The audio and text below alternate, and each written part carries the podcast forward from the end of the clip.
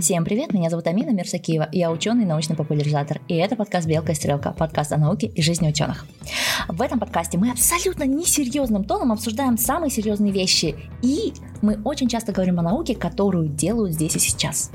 А лет через пять эта наука появится в научпоп книгах, научпоп, э, я не знаю чем, но во всем том, что общество потребляет.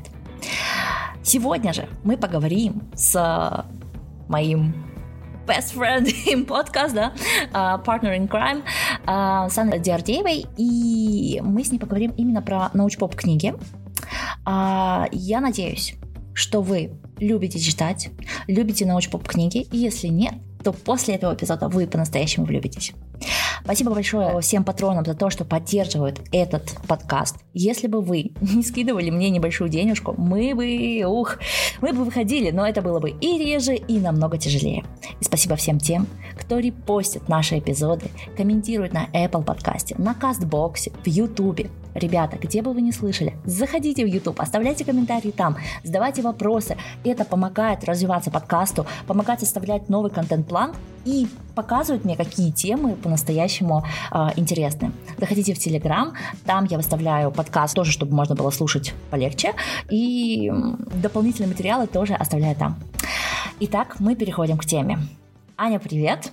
Привет! А, у Ани классный подкаст, называется «Жертва научпоп». И, если честно, я влюбилась в него сразу, как только прочитала название, и только потом начала слушать и поняла, что это мое. А, я читаю очень много книг, и мне, мне просто было такое, вау, почему я сама не додумала сделать такой классный подкаст? Как тебе пришла эта идея в голову? Ой, ну мы начинаем с не очень жизнерадостной истории, а, но я тебе все-таки расскажу, и в крайнем случае ты ее вырежешь на монтаже. А, начал, начался этот подкаст. Я, на самом деле, я не супер много читаю. Я читаю постоянно, регулярно, всю свою жизнь буду читать э, в гробу, но я не супер много читаю. Я не очень хорошо запоминаю. Но а, началось все с того, что у меня года полтора назад случился эпизодик, депрессивный эпизодик.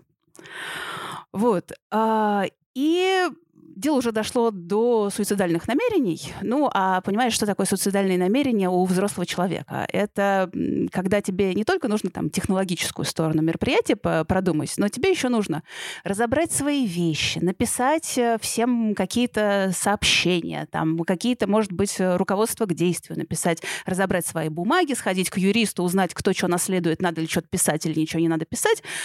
И, ну, как бы, по сути, подготовить вообще всю почву для этого мероприятия. И я понимаю, у кого были депрессивные эпизоды, они тоже меня поймут, что человек в этом состоянии, он немножечко не осиливает вот э, всю кучу задач таких. И я уж в какой-то момент поняла, что надо делать заднюю, потому что мне просто вот эту кучу э, мероприятий сделать просто не по силам. Ну, передвигаться сложно, да. Вот. И я тогда подумала, а, собственно, вот если все-таки я сделаю это, то, ну, о чем я буду жалеть больше всего? Какая у меня вообще такая область сожаления будет? И среди всего прочего я поняла, что я, по сути, как бы собираюсь покинуть мир, так и не поняв, а, как он устроен, из чего он устроен. Вот. И вот это меня подтолкнуло к э, изготовлению этого подкаста. То есть подкаст, он не просто про научпоп, а про научпоп, который объясняет нашу повседневность. А, и в каждом эпизоде задается какой-то предельно конкретный, практичный совершенно вопрос, на который с помощью одной там или двух книг можно получить ответ, чтобы узнать, по сути, как это работает, как это устроено. Вот э, это и есть вот мой выход из э, депрессивного эпизода. Такой не, не самый плохой, в общем-то. Мне кажется, он очень, э, очень такой экологичный и, наверное, самый лучший, потому что, ну, депрессия это когда ты вообще ничего не можешь делать, да, то есть у тебя не... я это описываю как у тебя нет сил жить. Да. Ты просто просыпаешься с утра, и вот ты хочешь жить. Вот я была в депрессии тоже, и честно, по мне не было понятно, что я mm-hmm. в депрессии, потому что я могла улыбаться, смеяться, то все, но я не могла встать с постели. Моя депрессия выражалась а, в ужасающих приступах усталости, что я вот просто просыпаюсь, я понимаю, что я хочу, но не могу встать с постели. И потом а, стало ясно, что дело в том, что у меня не хватает силы воли принять решение встать с постели. Это очень странно, но это, это так, да, если вы не понимаете, о чем я говорю, я очень-очень за вас рада и желаю вам никогда в жизни, уважаемые слушатели, не понять, что такое настоящая депрессия. Это не просто грустняшечки, и это прям вот так. Но я впечатлилась, что ты находясь на грани, продумала такие вещи. Это, это очень мощно, и прям я впервые слышу, что у человека такая ответственность. Понимаешь, что в чем проблема с депрессией? Э, когда особенно тебя накрывает первый раз жизни, у тебя нет опыта, понимания того, что ты на дне, да, ну, ты это, на это смотришь как на обыкновенное течение жизни, да, что, что какая-то ерунда происходит, но в принципе это некое обыкновенное течение жизни. У тебя нет такой э, грани, нет такой ленточки, да, финишной, когда ты понимаешь, все, я опускаюсь. И это действительно большая сложность для людей, которые сталкиваются впервые с депрессией, да, понять, что с ними вообще что-то не так, да, потому что у меня было много очень странных попыток справиться с этим состоянием. Но, в частности, я пошла на курсы стендапа. Мне не сразу до меня дошло, что вообще-то нужно идти за таблеточками к помогающим специалистам. Я пошла на курс стендапа, а, и довольно быстро уже на этом курсе стендапа я поняла, что со мной что-то не так, потому что мы три часа хохочем, а, делаем какие-то упражнения и веселимся, а потом я выхожу на порожек и заливаюсь слезами. Тогда я сделала еще один ход. Я а, стала ходить одновременно на курсы стендапа и в клинику неврозов. А это был разгар ковида, а, и тогда клиника неврозов, очень специфическое заведение, а, она воспринималась, знаешь, как э, путешествие такого выходного дня. Ну, то есть, когда у тебя нет возможности куда-то уехать э, там на выходные или недалеко, то клиника неврозов — это было путешествие выходного дня. И я путешествовала между двумя мирами. Значит, с утра стендап, вечером клиника неврозов. Совершенно незабываемое время моей жизни. Э, честно, мне вот э, описание клиники невроза напомнило казахстанский санаторий. Я ни разу в них не была, но все, что я о них знаю, ага. это вот люди ездят э, там на пять дней, чтобы поспать, поесть и покупаться в соленых ваннах или в каких-то там минеральных ваннах, отдохнуть от жизни. Вот это так? или, или у меня совсем неправильно Нет, это было, это было амбулаторно, то есть я никуда не ложилась, не госпитализировалась, хотя по правилам они должны предложить человеку, которому нехорошо госпитализироваться, и предложить предложили они мне под соусом, что вы познакомитесь э, с большим количеством интересных людей. Вот. я не чувствовала себе готовности на тот момент э, э, знакомиться с большим количеством интересных людей, поэтому все эти занятия были, конечно, амбулаторные, ну, то есть там врачи общей практики, невролог э, и, собственно, психиатр.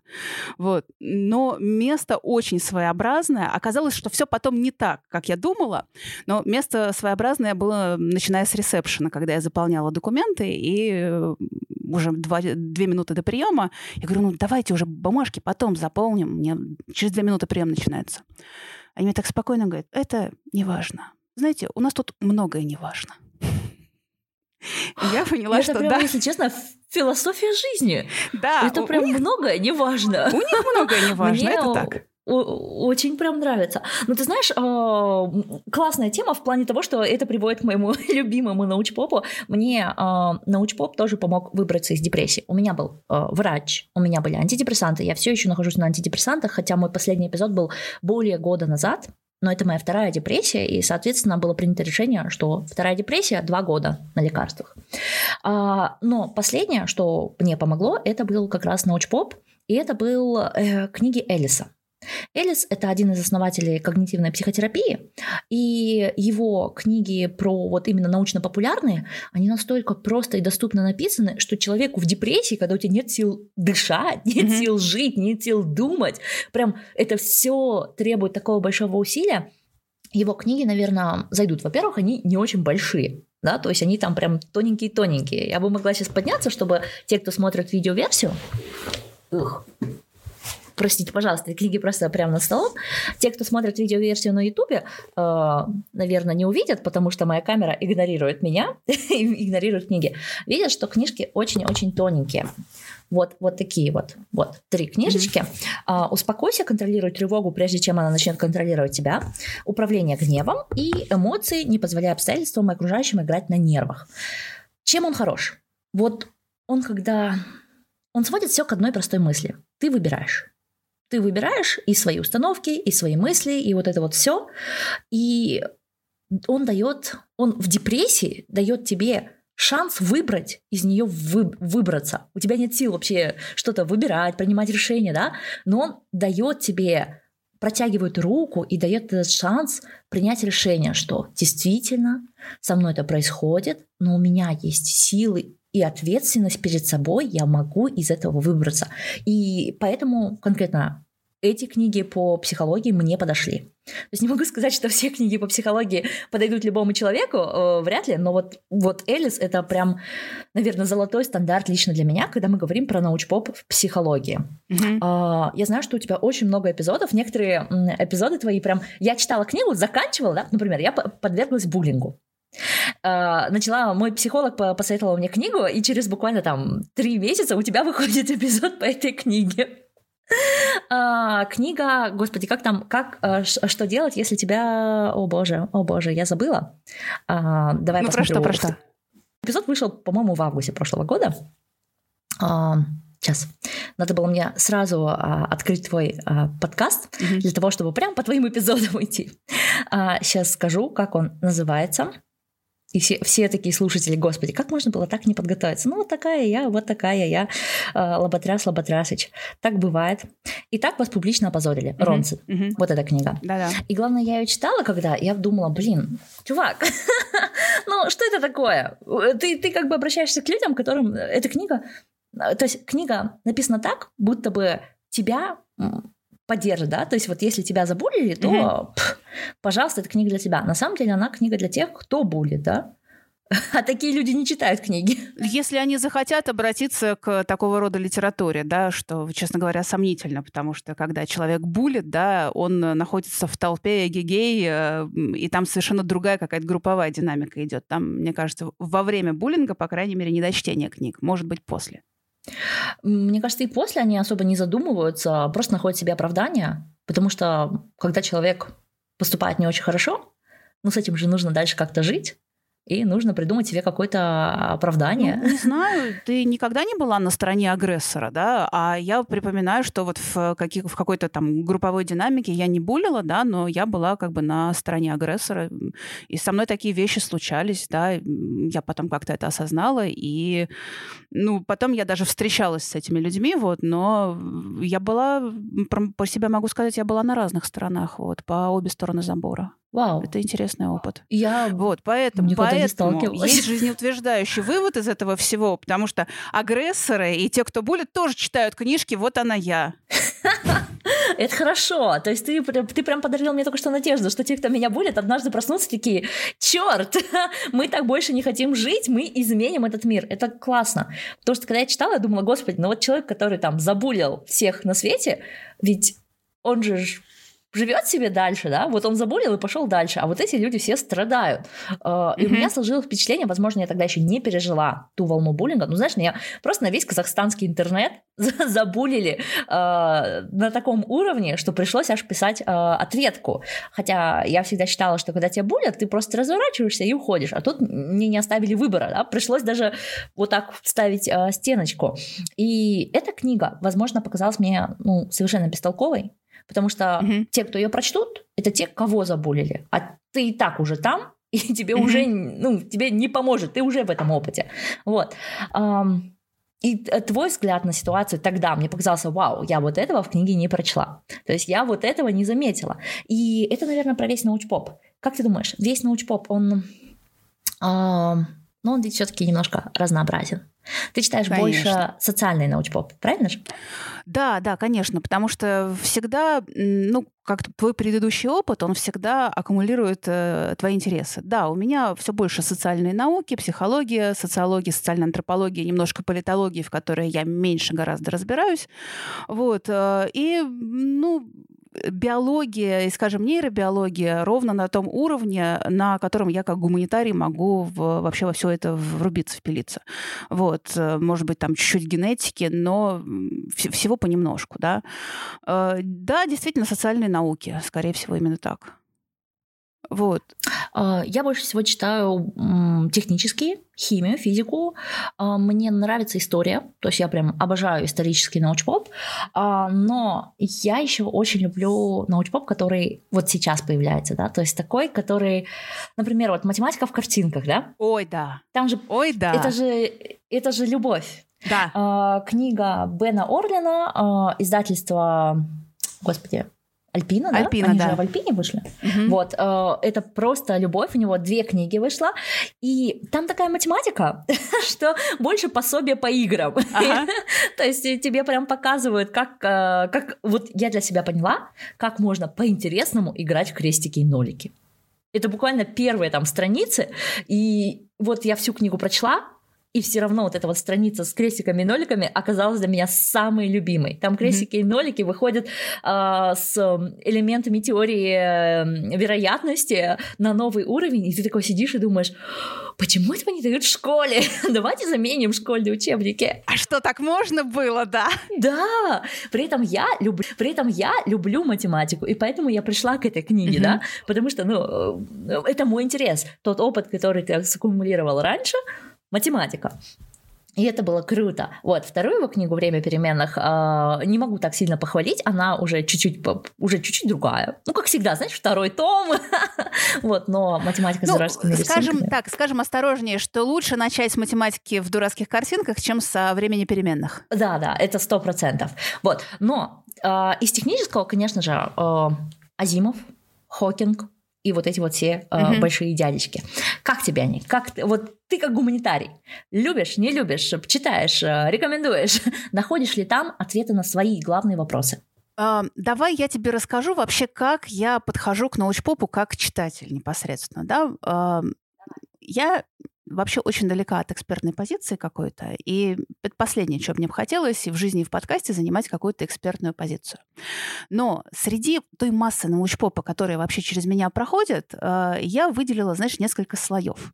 Такой первый, самый базовый слой, уже как бы устаревший такой научпоп, это а, когда кратко и понятно человек пересказывает там сферу своих научных интересов. Это, знаешь, такой автореферат для самых маленьких. а, Факты в упрощенной форме, да?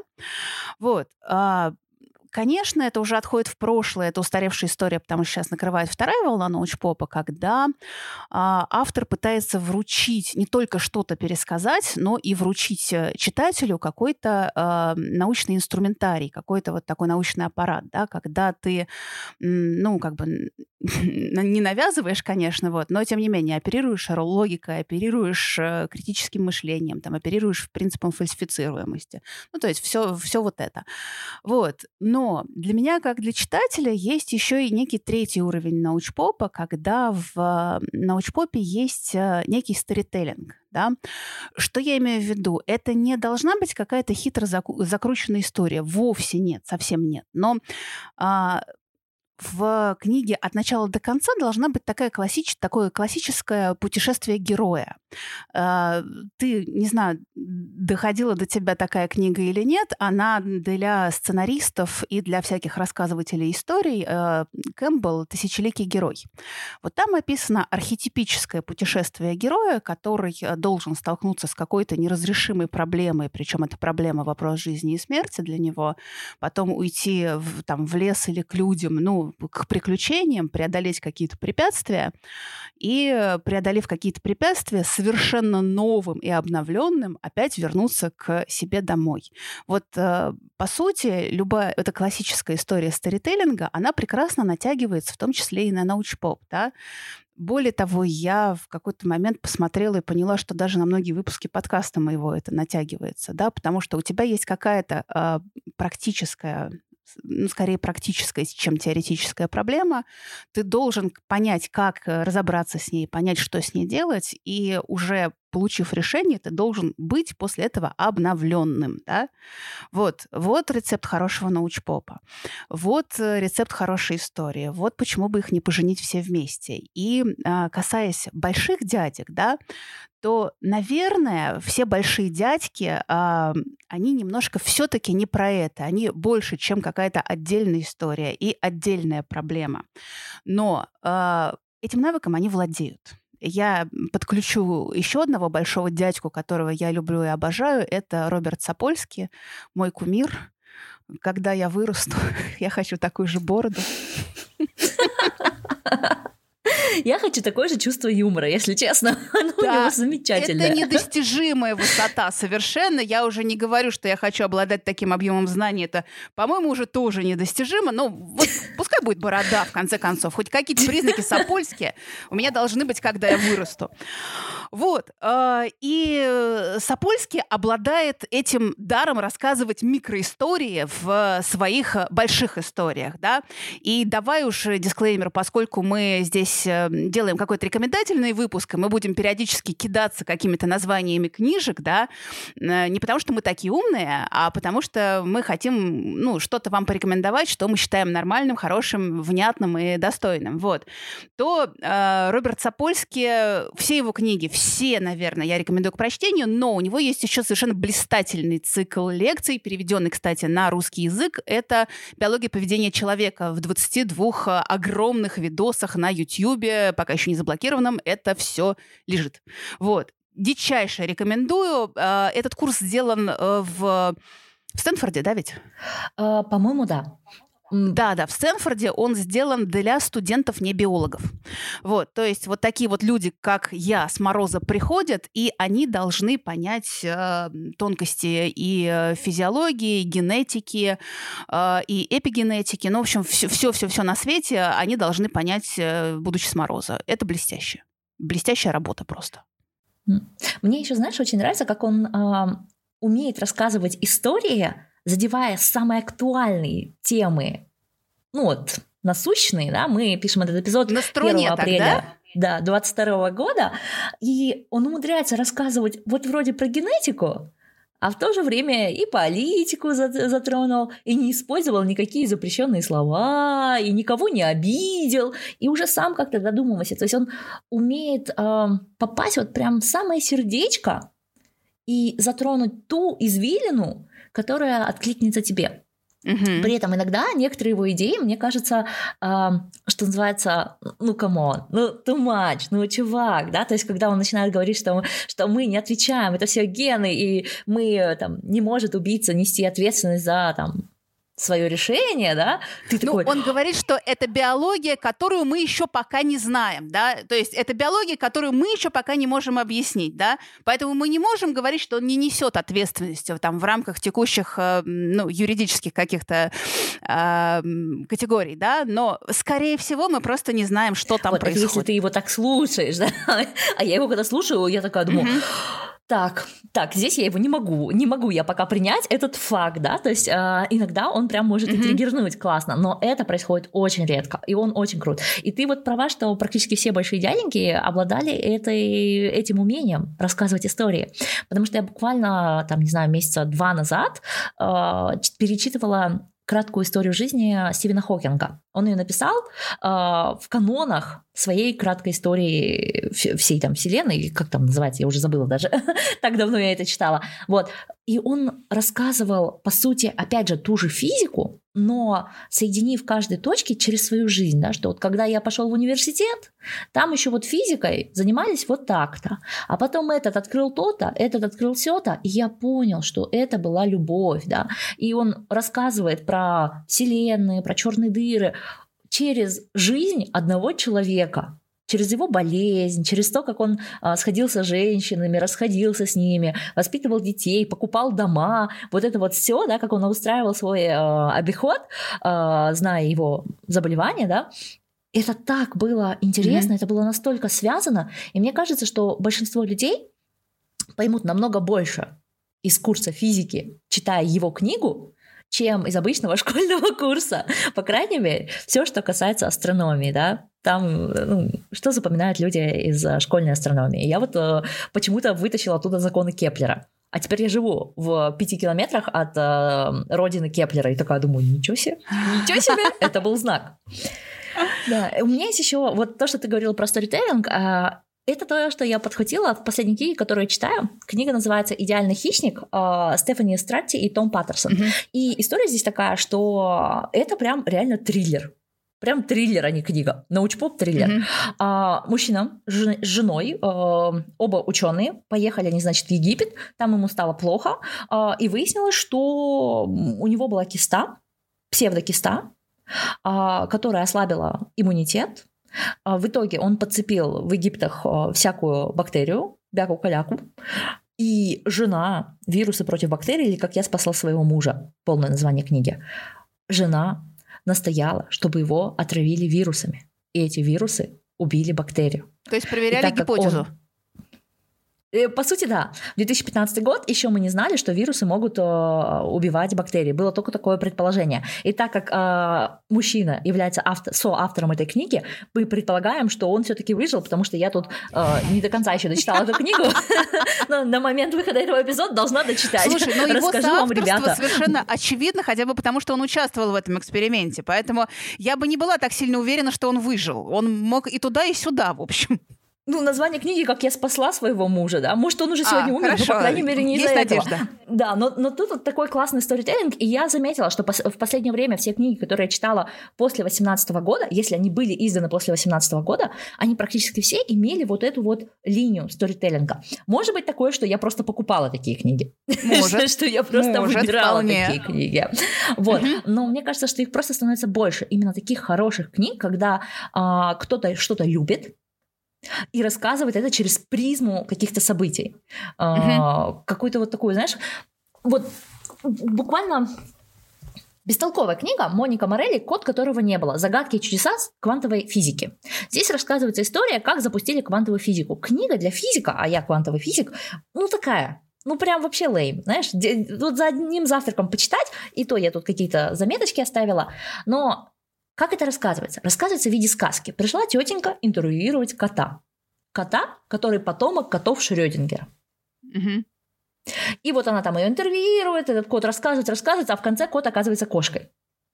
Замес понятен, ага. Да, то, то есть вот этот вот момент, а, как бы тебе рассказывают историю квантовой механики, mm-hmm. как она зарождалась, а, но через сторителлинг про жизнь кота, и там вот, вот такой вот финт ушами есть, да, то есть а, у просто абсолютного большинства, я сейчас обставила с книгами своими научпоп, есть вот этот вот а, сторителлинг и есть вот это вот создание м- а, момента, который герой должен преодолеть, да? Слушай, ну я тебе две вещи тут скажу. Я не уверена сейчас, что это абсолютное большинство книг, да.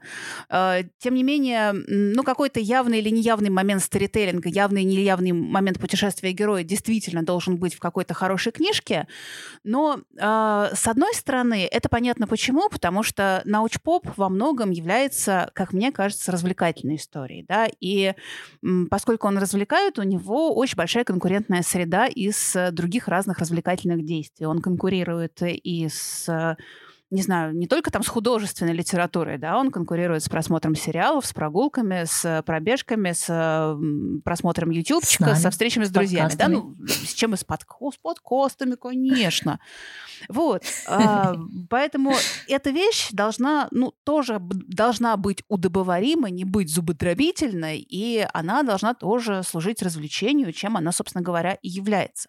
Но, с другой стороны, я тоже замечаю, как люди люди пробуют вот эту вот э, сторителлинговую волну поймать, потому что недавно с удивлением, например, узнала, что российский популяризатор науки Александр Панчин, э, который биолог на самом деле, и который две книжки э, выпустил биологические, он выпустил еще одну книгу «Апофения». Э, это, по сути, антиутопия, жанр антиутопии. Он не стал писать про то, как важно и хорошо критическое мышление, а нарисовал просто мир, в котором э, критическое мышление будет э, напрочь отрублено, и э, все, ну, все мракобесие, которое есть, оно выползет на свет. Да? Там это не только гомеопатия, но это принятие судебных решений на основе показаний ясновидящих, ну вот какие-то религиозные или церковные штуки, которые войдут в образование. Ну, в общем, абсолютный мир антиутопии. Да? И э, Панчин туда тоже пошел в мир пересказывания истории, историй, да.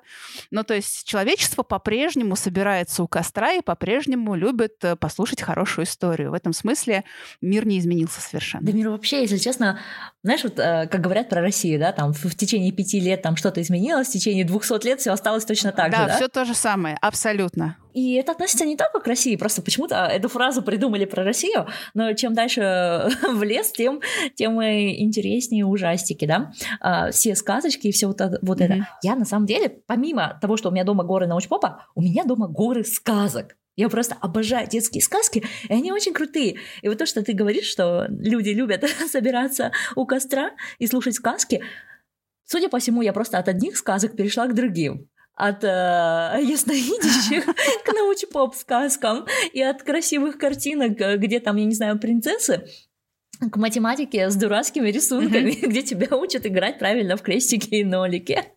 О, это круто, это круто. Знаешь, еще один жанр э, научпопа, который мне прям нравится, но, к сожалению, его очень плохо переводят на русский язык. Это научпоп, который основан на фильмах, мультфильмах и всем таком.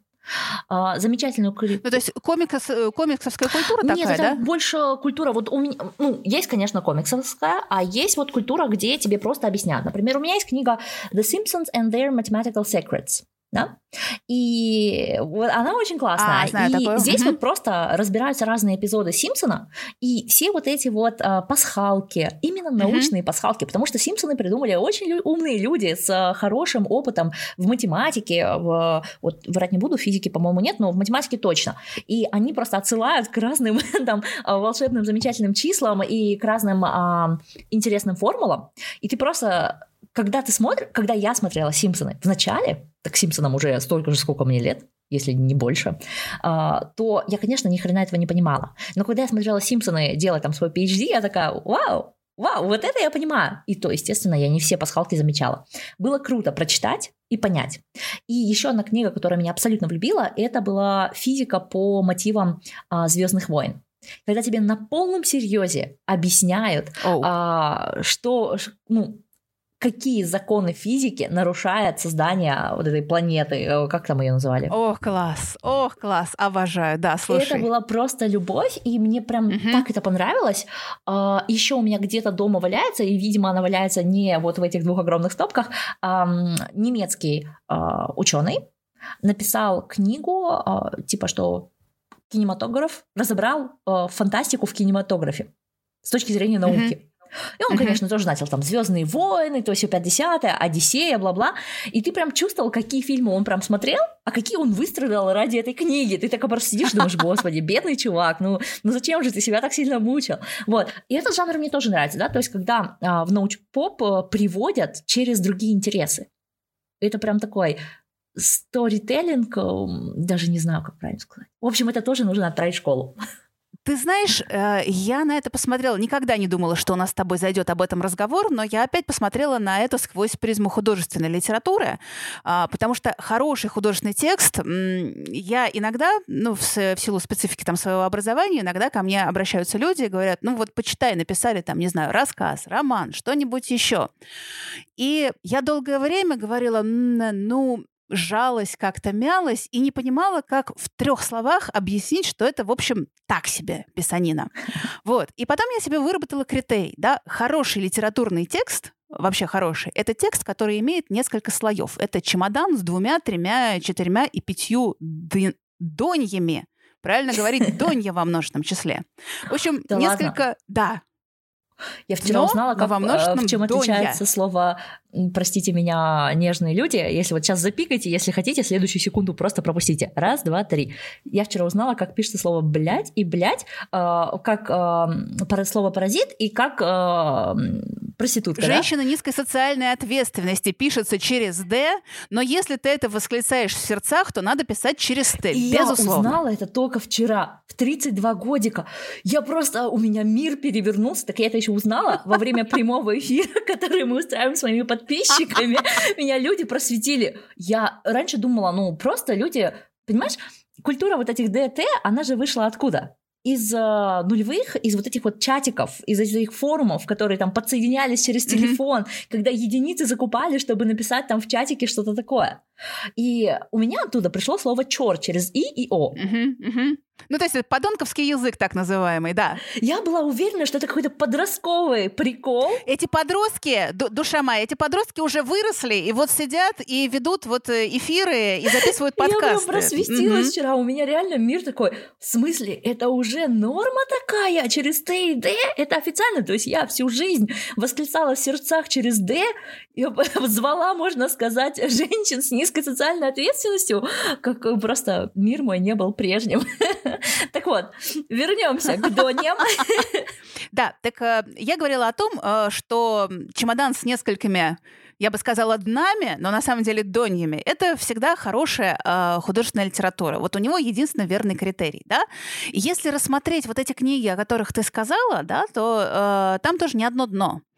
Э, там можно смотреть Симпсонов э, просто как э, зритель Симпсонов, там можно смотреть Симпсонов, э, глядя на математику, там можно смотреть Симпсонов с точки зрения каких-то социальных процессов, которые характерны для американского общества таких-то годов. Там можно смотреть на это как на сатиру, и вот тебе несколько вот этих слоев, которые вырисовываются. Но э, самое интересное, что обратное тоже верно. То есть э, хороший художественный текст, он должен приземляться тоже на какую-то реальную физику процессов. Да? В этом смысле, допустим, это могут быть какие-то недоговорки, но в этом смысле, допустим, на какого-нибудь там Твардовского можешь посмотреть, э, не знаю, там переправа, переправа, берег левый, берег правый, да. А, почему левый, почему правый? Потому что в зависимости от течения реки а, левый берег э, ниже, а правый берег выше. И, допустим, левый берег лучше простреливается, да. Это вещи, которые спрятаны в тексте, о которых не говоришь никогда. Автор не должен говорить об этом напрямую, но это такое подразумеваемое, да.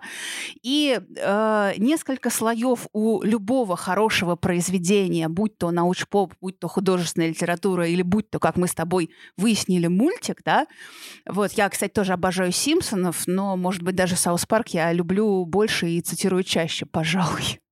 Вот, э, в общем... Я соглашусь, что South Park — это чуть больше попадания в наше поколение, мне кажется. Ну, там больше социалочки, да, там больше таких этих социальных пасхалочек, вот, но он тоже совсем не глупый мультик, э, как может показаться. Он абсолютно не глупый, а еще исторически он, наверное, отражает больше процессов, чем мы с вами замечаем, uh-huh, да, uh-huh. то есть некоторые вещи я вообще поняла только благодаря South Park у. Вот вот вот полу-полу-медведь, полу чего-то там, да, это вообще суперная классика. Ага, ага, ага. Чел медведа свин, да. Да-да-да. Вот, собственно, мы с тобой выводим, ну, какой-то некий общий принцип, да, э, которым должно обладать что-то хорошее. У него много граней. Да, это, это наверное, вот. отличает практически все хорошее и в художке, и в научпопе. От всего плохого? От всего плохого. И в жизни тоже. Если у человека много граней, он прям интересно. Это, кстати, вот описывает всех э, моих... Буквально перед этим эпизодом э, слушала, пока завтракала, э, про э, ни о чем подкаст, который просто зачитывает разные артиклы, э, mm-hmm. артиклы статьи. А, и там была, была статья про, про этих нарко... Господи, нетфликсовский сериал про наркосы, наркосы, как-то так он называется, этот сериал. Видите, видите, как сильно я хорошо слушала само название. А, смысл был в том, что чувак, который вырос в той реальности, спустя года посмотрел этот, этот сериал и был благодарен, что настолько 3D получились образы его родной страны, а, времени, в котором он вырос. И он сказал одну фразу, что э, недостатки этого сериала в том, что положительные образы все 2D, да, ну, то есть они все необъемные, неинтересные, и плоские просто. Донений у них совсем нету, да, то есть а, у них есть одна идея убить Пабло Эскобара, и все, они с этим живут. А, и это как-то не очень интересно, и это не позволяет развиваться ни как персонажу, ни нашему интересу к, этому, к этим персонажам. То же самое происходит и в научпопе, да, когда ты там не можешь что-то прочитать. То же самое происходит и в подкастах. Да. Многие подкасты, в принципе, в какой-то момент э, умирают. Наверное, количество то есть современные подкаст-платформы — это такое кладбище э, подкастов ковид-времени.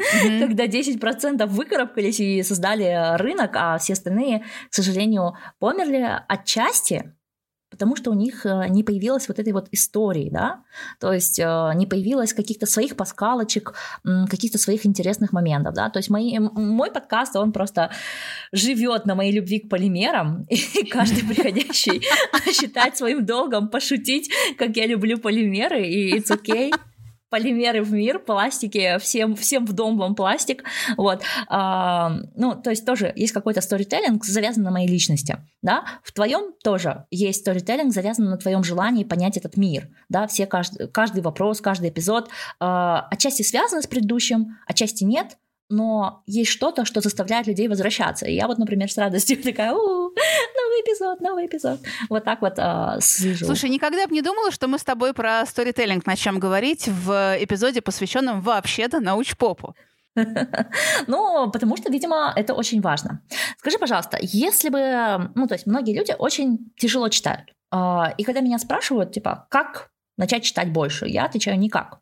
Потому что, как ты уже вначале сказала, а, чтение и книги не являются единственными источниками информации и не являются единственными источниками для развития критического мышления.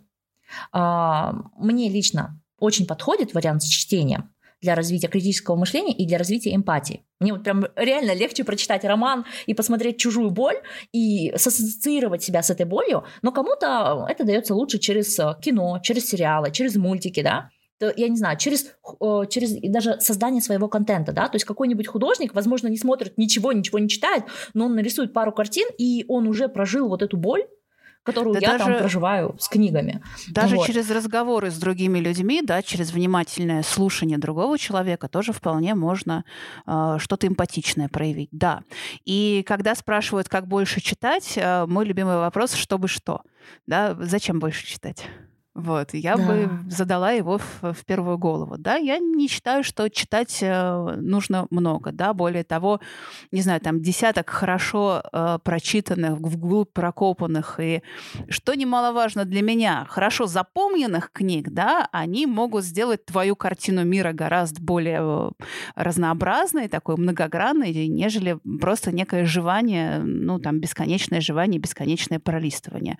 Наверное, это знаешь, есть такое модное обозначение людей как сканеров и дайверов, да, то есть дайверы, которые прокапывают вглубь, а, то, чего, ну, чем меня природа обделила, честно говоря, вот, э, есть сканеры, которые вот бесконечно пролистывают что-то, да, интересуются тем, интересуются этим, и на поверхности океана собирают весь планктон. Вот. Э, в принципе, оба способа мышления, оба способа потребления контента, оба способа взаимодействия взаимодействия с миром, скажем, шире, они вполне имеют право на существование. Да не нужно больше читать. Если вы заморачиваетесь мыслью о том, как бы мне больше читать, вам не нужно больше читать. Если вам нужно, вы больше читаете. Все нормально, все в порядке с вами.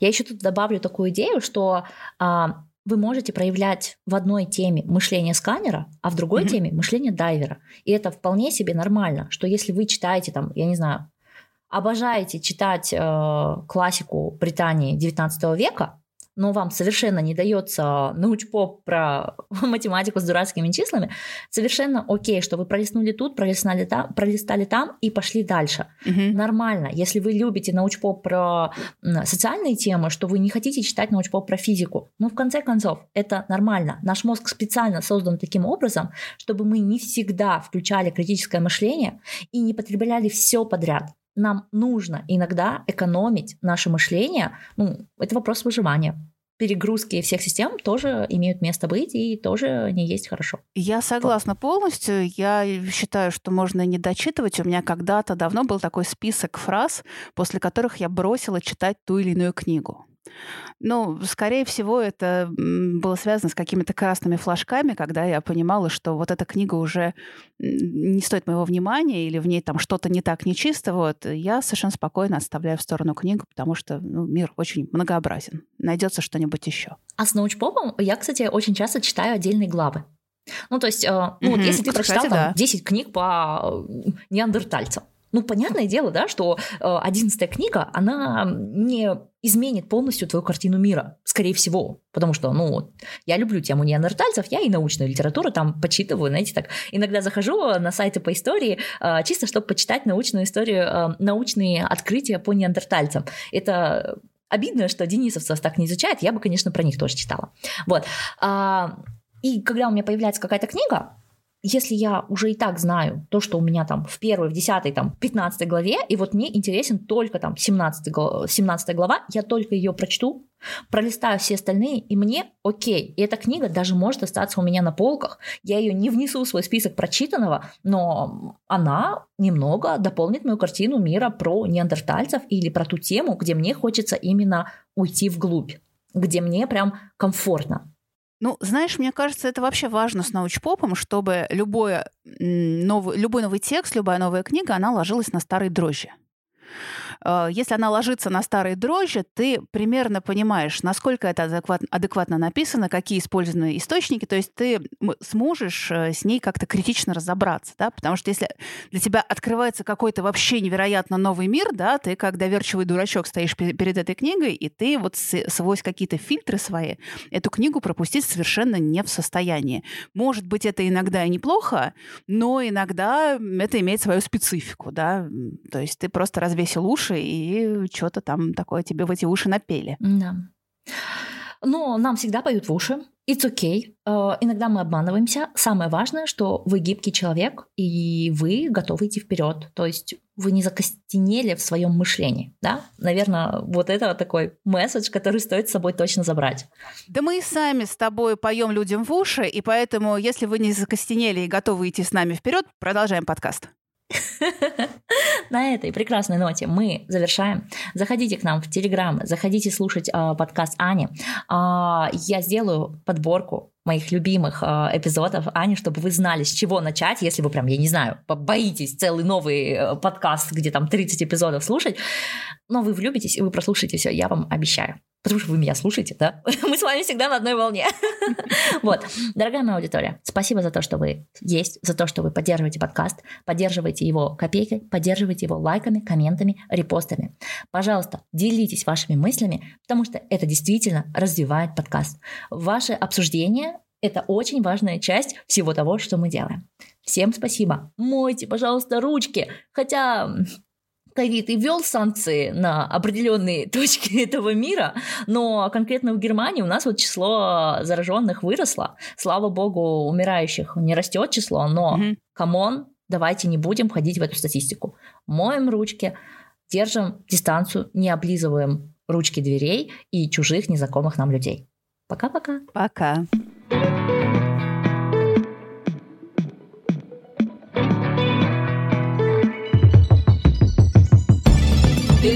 to be